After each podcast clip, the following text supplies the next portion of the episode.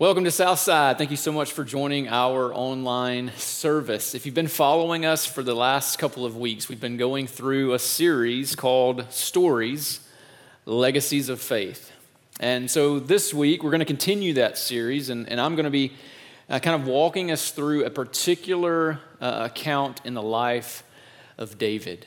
David is a figure in Scripture that we we have so much information about. We get to see the highs and lows. We even get to see the introduction to David back in 1 Samuel, uh, I believe it's chapter 16. And in the very next chapter, we see him fighting Goliath. And the legend of David continues to grow from there. And we see these moments where he's running from Saul. We see where he's finally given the, um, the, the, the, throne of Israel. And we, we see God bless him in all these particular ways. And and then we get to experience the lows with David. And we're going we're going to look at a particular account today that is one of those lowest points in the life of David. And, and I've chosen it, and even though it's a rather difficult one, I, it, it's difficult because it includes some difficult principles and truths that I believe as Christians we need to, we need to wrestle with. We need to always be reminded of. But here, herein lies the beautiful thing that we see in the life of David. David was, was far from being a perfect man, even though God is, shows favor on him. And the, and the Bible writers, the writers within the Bible, they, they look back favorably and they, they hold David in such high esteem. He's even regarded as being a man after God's own heart. But David was far from perfect. And the beautiful thing that I think we can, as we enter this account, is the beautiful principle that, that God uses broken things, He uses sinful people, even though we're, we're sinful. And He uses us to His glory and ultimately for our good. The account from David's life that we'll be digging into today are the events that follow David's affair with, with Bathsheba. And you're probably thinking, Cory, why are, you, why are we going to focus on a, a down part of a man's life. Let's talk about the good things. Let's talk about the mountaintop moments of David's life. Well, here's the reason I chose this passage. One, I, I don't see it really covered in churches today because maybe it deals with difficult topics of God's righteous judgment of our sin, or, or maybe that it deals with God's sovereignty and his acts of justice and grace, and how those two characteristics of God that that they must go together, even though our tendency is to separate them. And two, uh, there are very few times where we, where we learn and grow on the mountain. I've had the privilege of going to Colorado several times and, and hiking and climbing some 13, 14,000 foot mountains. And there's only a portion of the hike before we summit and get on top of the mountain where we actually spend in the tree line. There comes a point where we get above tree line, where there is no sustainable growth allowed above a certain level of oxygen, where they, where they can exist, where vegetation and trees can thrive. The growth comes in the lower moments, the lower elevations, as you ascend to the top but it's rather in the valleys of life where we're forced to turn our eyes toward God. It's in those valleys where we must, in humility, bow before the God who holds our life in his hands.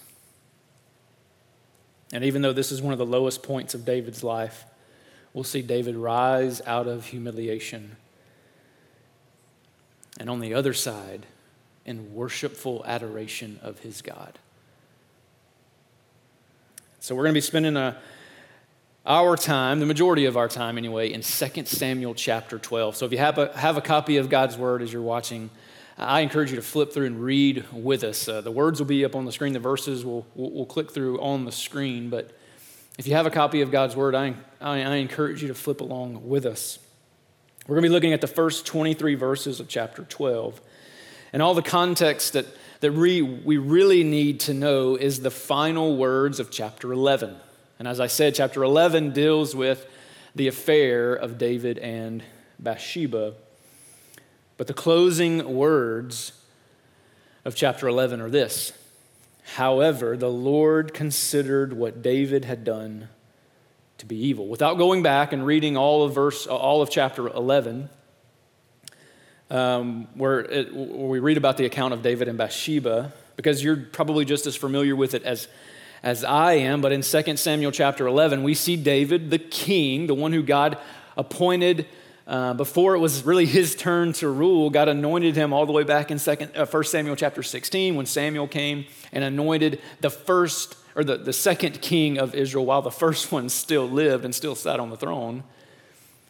David is the, the king, and in 2 Samuel chapter 11, we see that king abuse his power. We see that person who is supposed to be the chief reflector of the goodness and graciousness of God. We see him abuse his power and position in order to satisfy a sinful desire.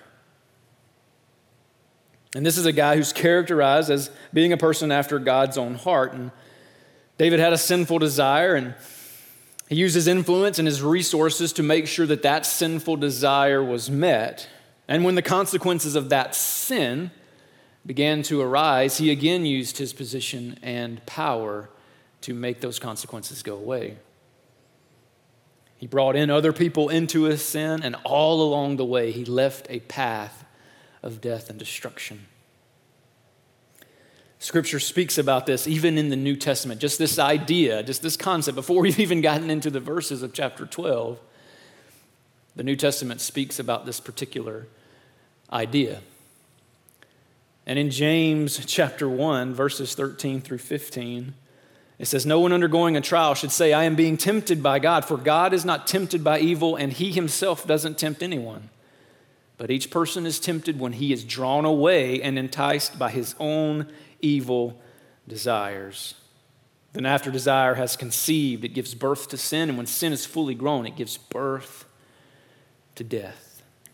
And again, the last words of 2 Samuel chapter 11, it says, And however the Lord considered what David had done to be evil. And we don't know exactly how much time has, has passed and from, from the events that happened in chapter 11 to the events that, that kind of intro chapter 12, but we're, we're told at the end of chapter 11 that, that Uriah has been killed. Um, Bathsheba has come into the palace of David. They've, they've been married, and she bears him a son. Some have connected portions of Psalm 32 to the lapsed time in David's life. Because you think this is a man after God's own heart. Shouldn't he have had some type of conviction before the sin that he committed? But it continued like a domino effect. The, the, the sin, the first sin, the adultery that David committed with Bathsheba the attempts to try to cover it up, to, to put it away, to make sure that it didn't fall at his feet. When those attempts, attempts failed, we see plan B initiated, and we see that the, the plan for David to kill Uriah. When all of those consequences begin to fall, where, where, where was conviction? Where was there conviction in David's life? So some have connected chapter 32 of Psalm. This is the beauty of Scripture, interpreting Scripture with Scripture, uh, the beauty of having multiple uh, psalms, um, poems, prayers written by David himself. Um, two verses from Psalm chapter 32 it says, For when I kept silent, my bones wasted away through my groaning all day long. For day and night your hand was heavy upon me, my strength was dried up, and by the heat, as by the heat of summer. So, potentially, some of the sentiments that, that David may have written in his diary during this particular period of his, of his life. But even after all this evil that David had done, he remained silent. All this by the person in Scripture described as being a man after God's own heart. And I think this teaches us that regardless of your status, regardless of your title, regardless of your net worth, regardless of your influence, and even regardless of how your closeness, your walk with Jesus is, no one is immune to temptation and sin.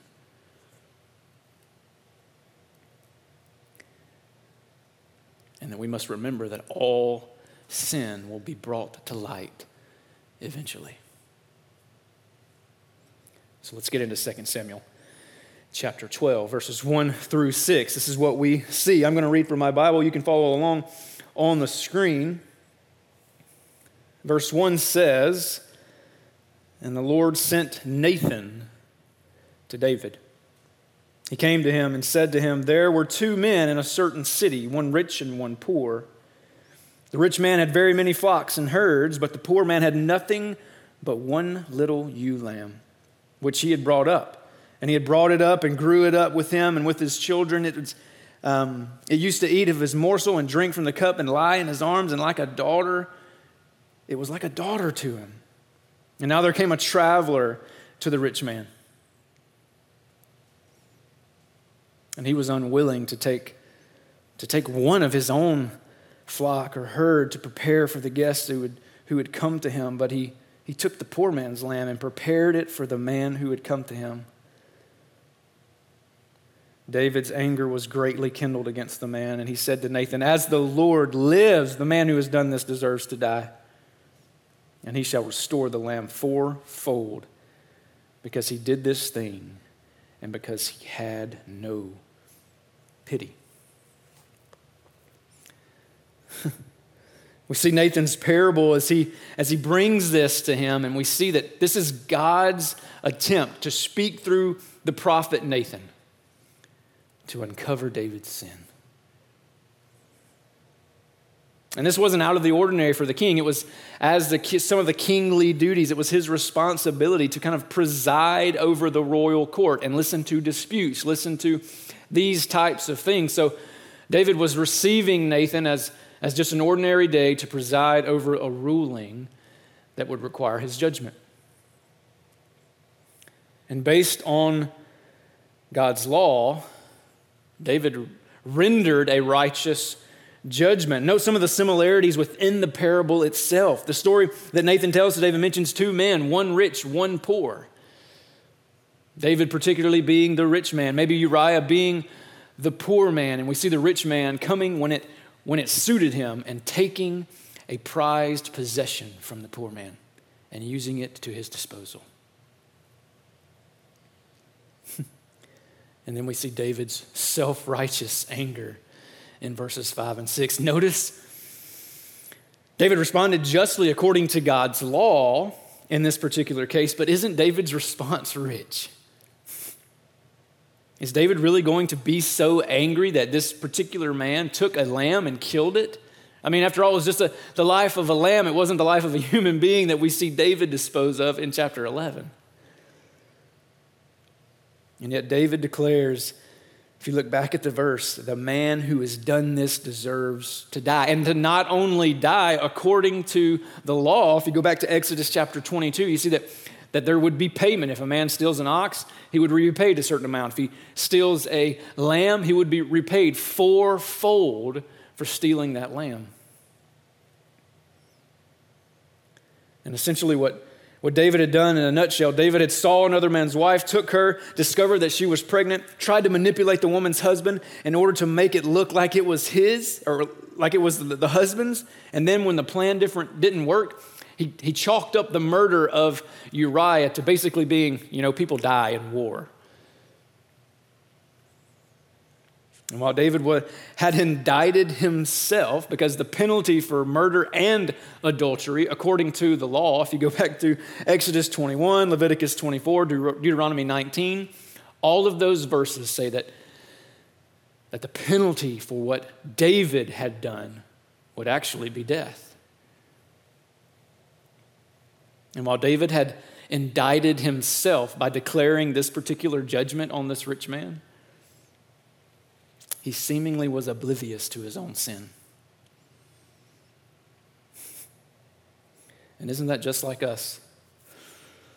Don't we so easily see the sin in others? Pronounce our judgment upon them while we ourselves are guilty of the same thing in our lives.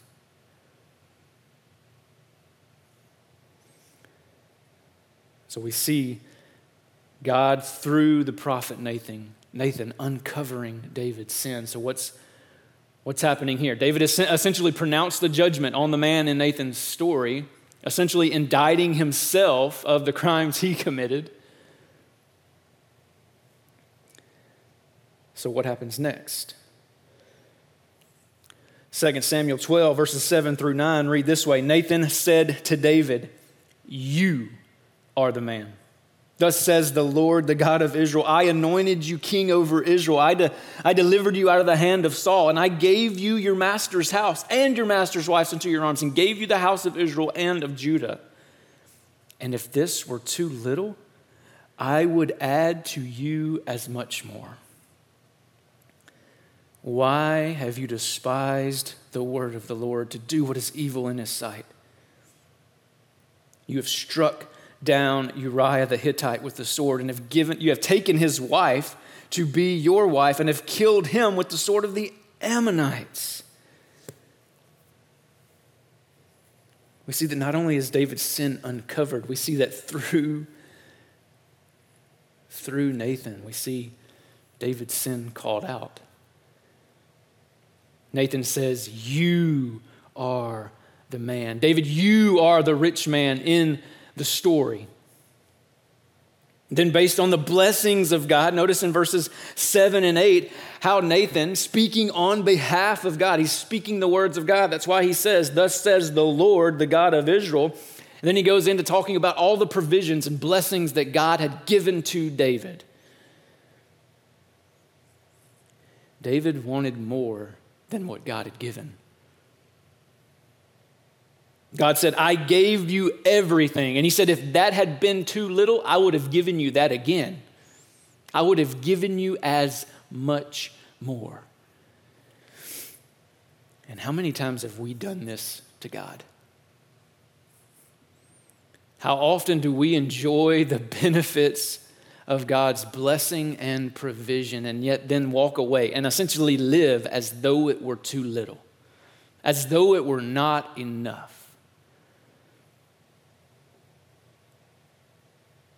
But notice David's chief sin. Before he actually got into what he had committed, what he had done, the actual acts that he had done, notice what, what Nathan says. He says,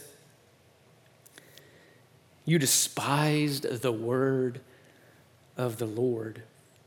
Psalm 119, which is the longest psalm that we have, and it, it's like 176 verses or so, and there are over 100 references to the Word of God. And just, just a couple of verses here.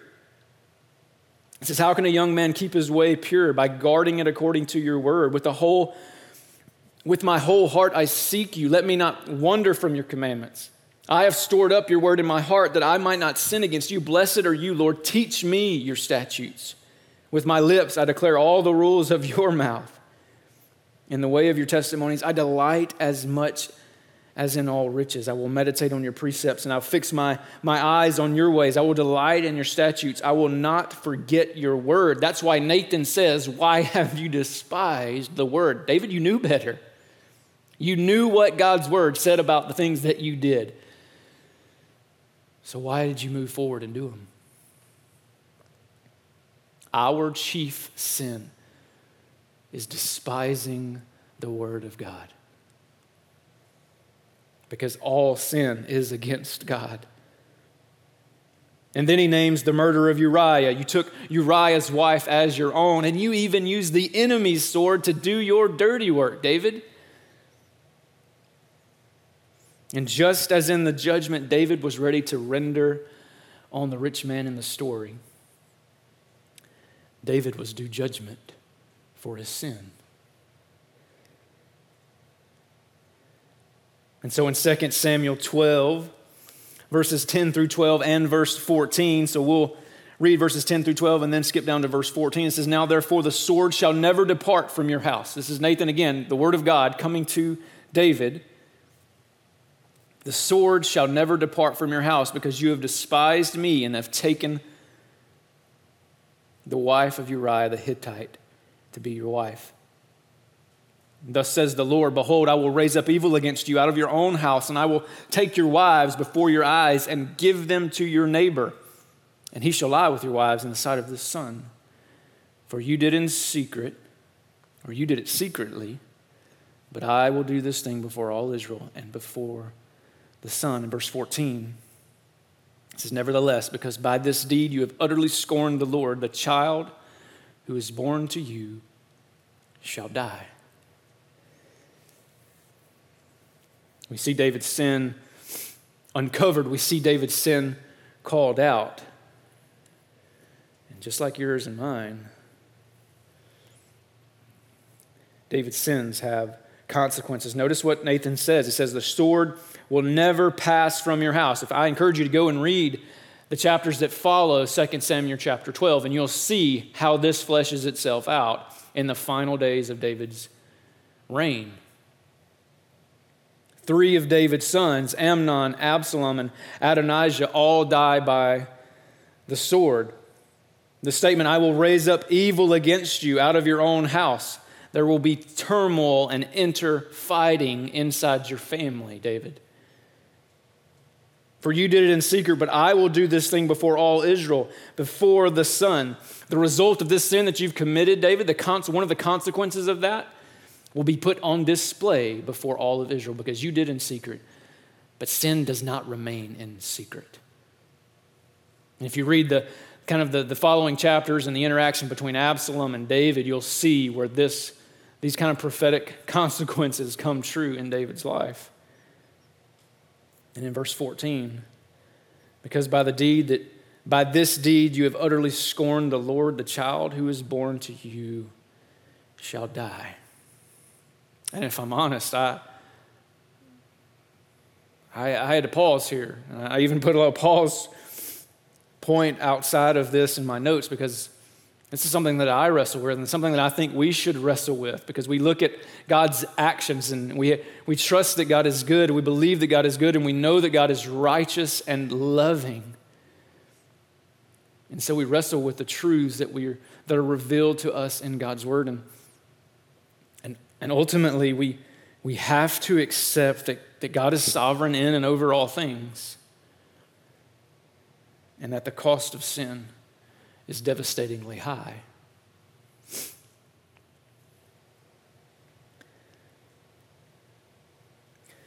So when, when David is presented with his consequences, when he is presented and called out in his sin, what is David's response?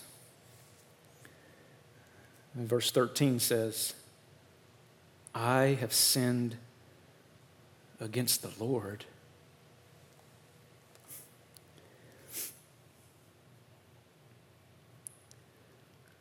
There was honest and humble confession, not only before Nathan, but before David's God.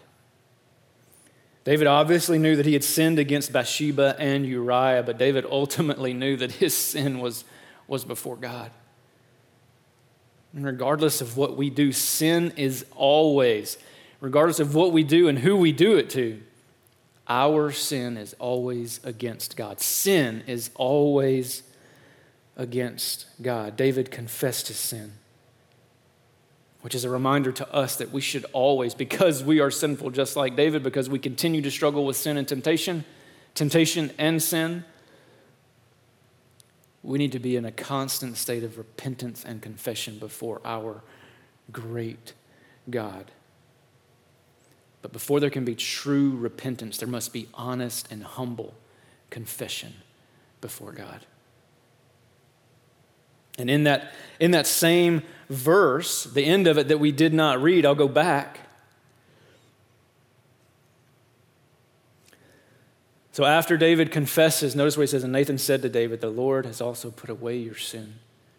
You shall not die. We see God's we see God's grace ultimately on display. Even in this very difficult situation, this very difficult circumstance, both David and both David, notice what Nathan said. He says, God has put away your sin, you shall not die. Both David and Nathan knew that the punishment and penalty for sin was death. That's why they, throughout the Old Testament, you'll see the sacrificial system in place and how that the high priest would go and make atonement for the sins of the people.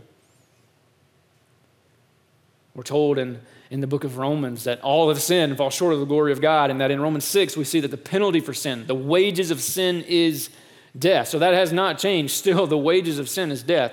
Those who sin deserve to die. And you think, well, well, why, why, why did Nathan, the second part of that statement, you shall not die? What happened there?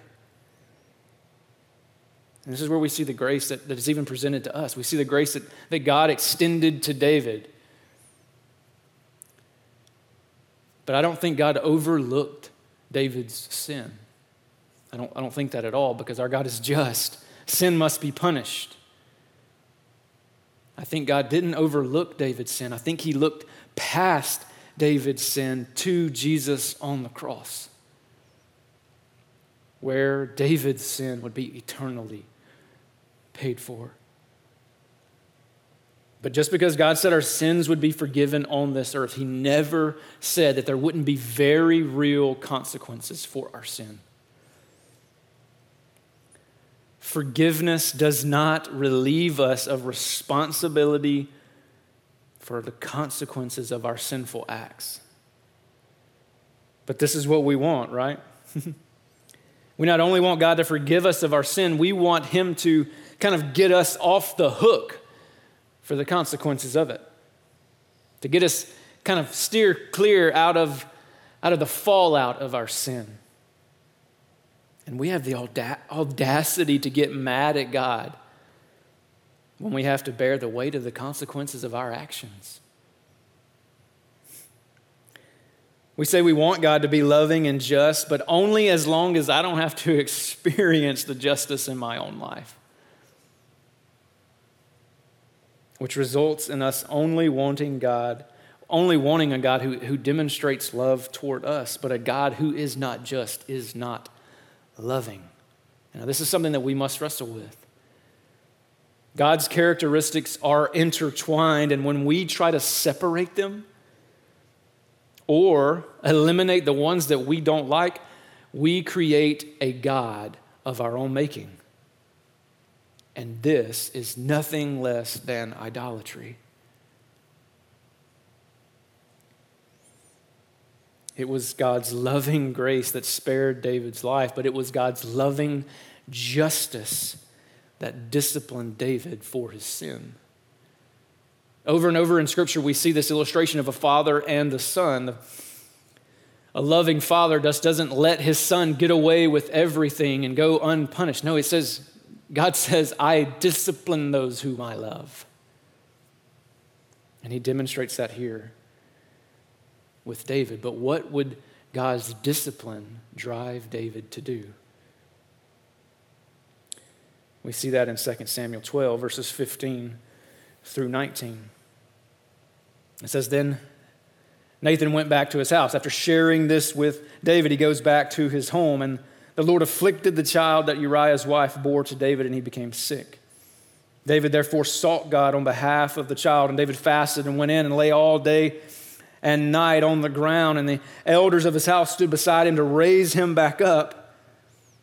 But he would not, nor did he eat food with them. And on the seventh day, the child died. And the servants of David were afraid to tell him that the child was dead, for they said, Behold, while the, while the child was yet alive, we spoke to him, but he did not listen to us. How can we say to him now that the child is dead?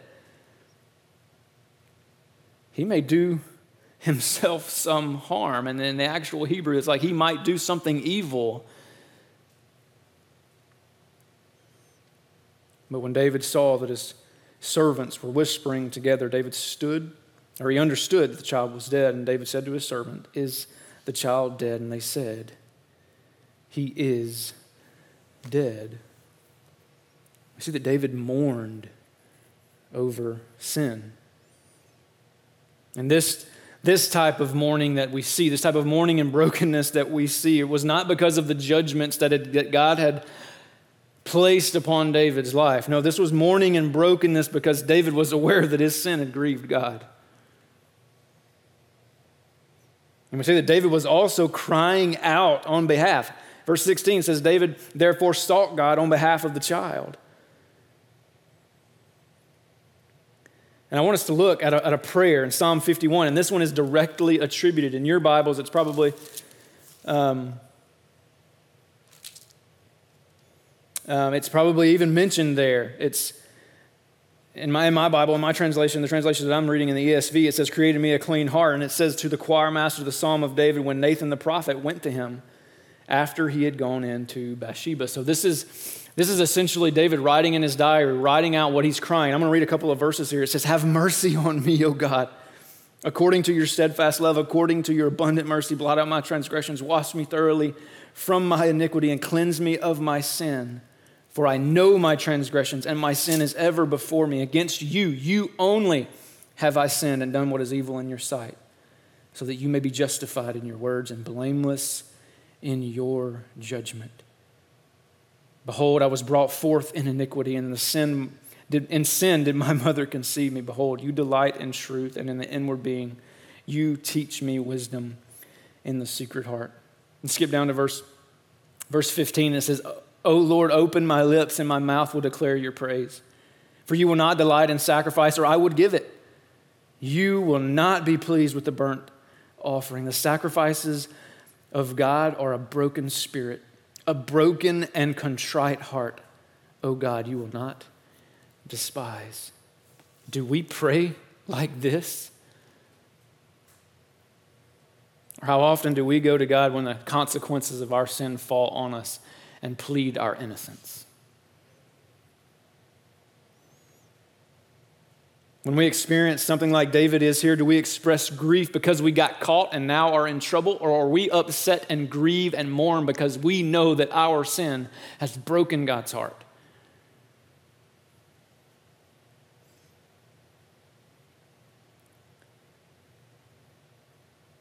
But notice that David's grief finally comes to an end.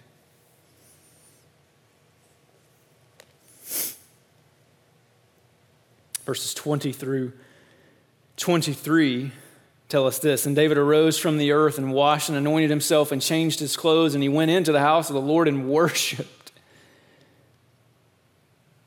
And then went to his own house. And when he, and when he was asked, he, they set food before him and he ate.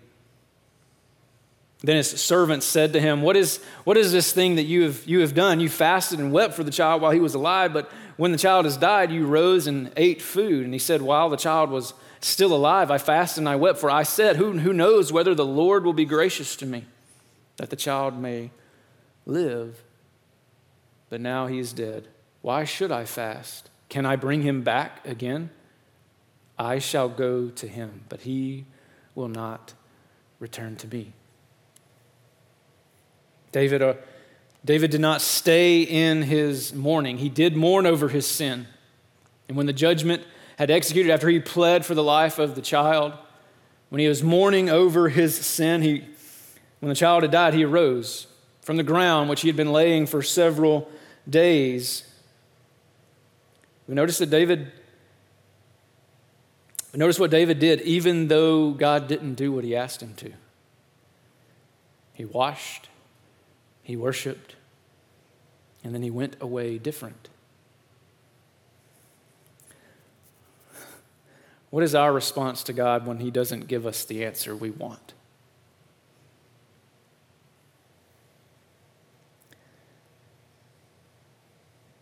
David's actions puzzled his servants. But what's our response? Do we wash, worship, and then live according to God's word moving forward, or do we sit, stew, and continue in sin because we're mad at God? David was no longer thinking about the temporary, he was thinking about the eternal.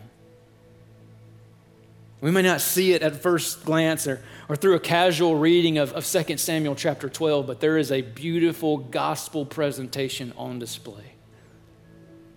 Even in the lowest point of David's life.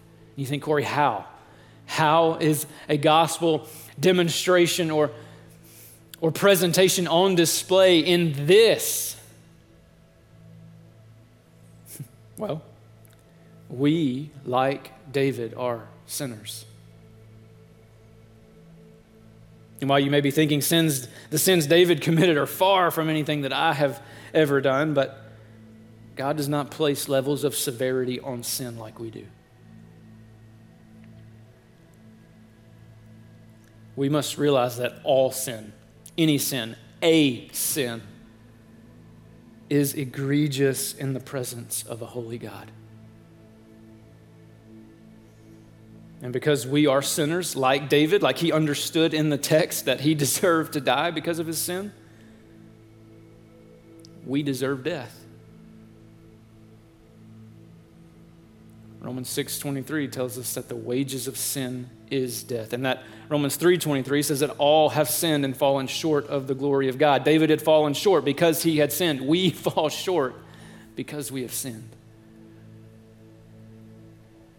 And because there is sin, there is a debt that must be paid, and the payment is death. But this is the beauty of the gospel God looking upon his creation sees the separation that our sin has caused, and he laid down his own life to bridge that gap. And just like the grace he showed David by sparing his life, by looking past David, not over his sin, because his sin would be punished eventually. He looked past David to Christ on the cross, where David's sin would be eternally punished. God pres- provides us with the same grace and the same mercy, knowing that just like David, sin separates us from God.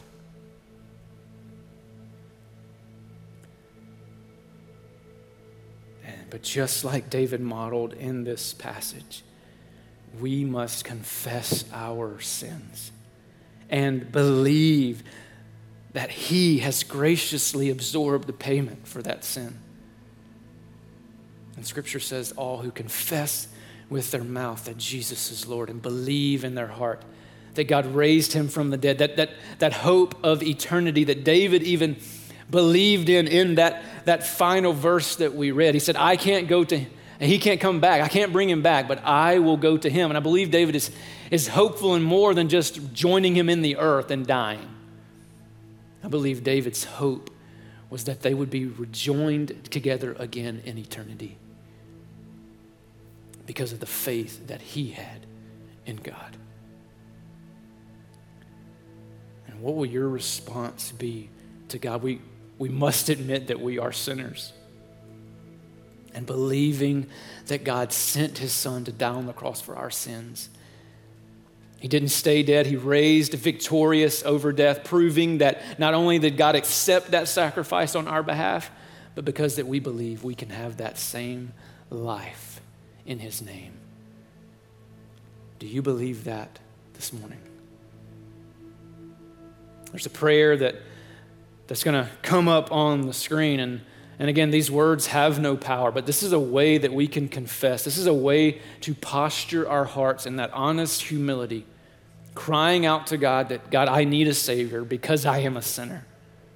And because, God, you are loving and just. God, I know that you, not, you must not only punish sin, but you've provided a loving and gracious way for us to be together again.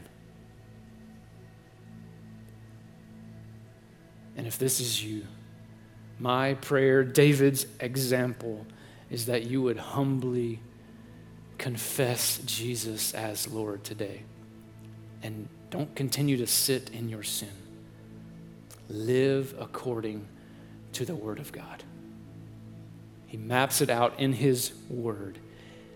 And because He created us, He knows the best way for us to live. And He maps it out in His Word follow the Lord, be faithful to Him today.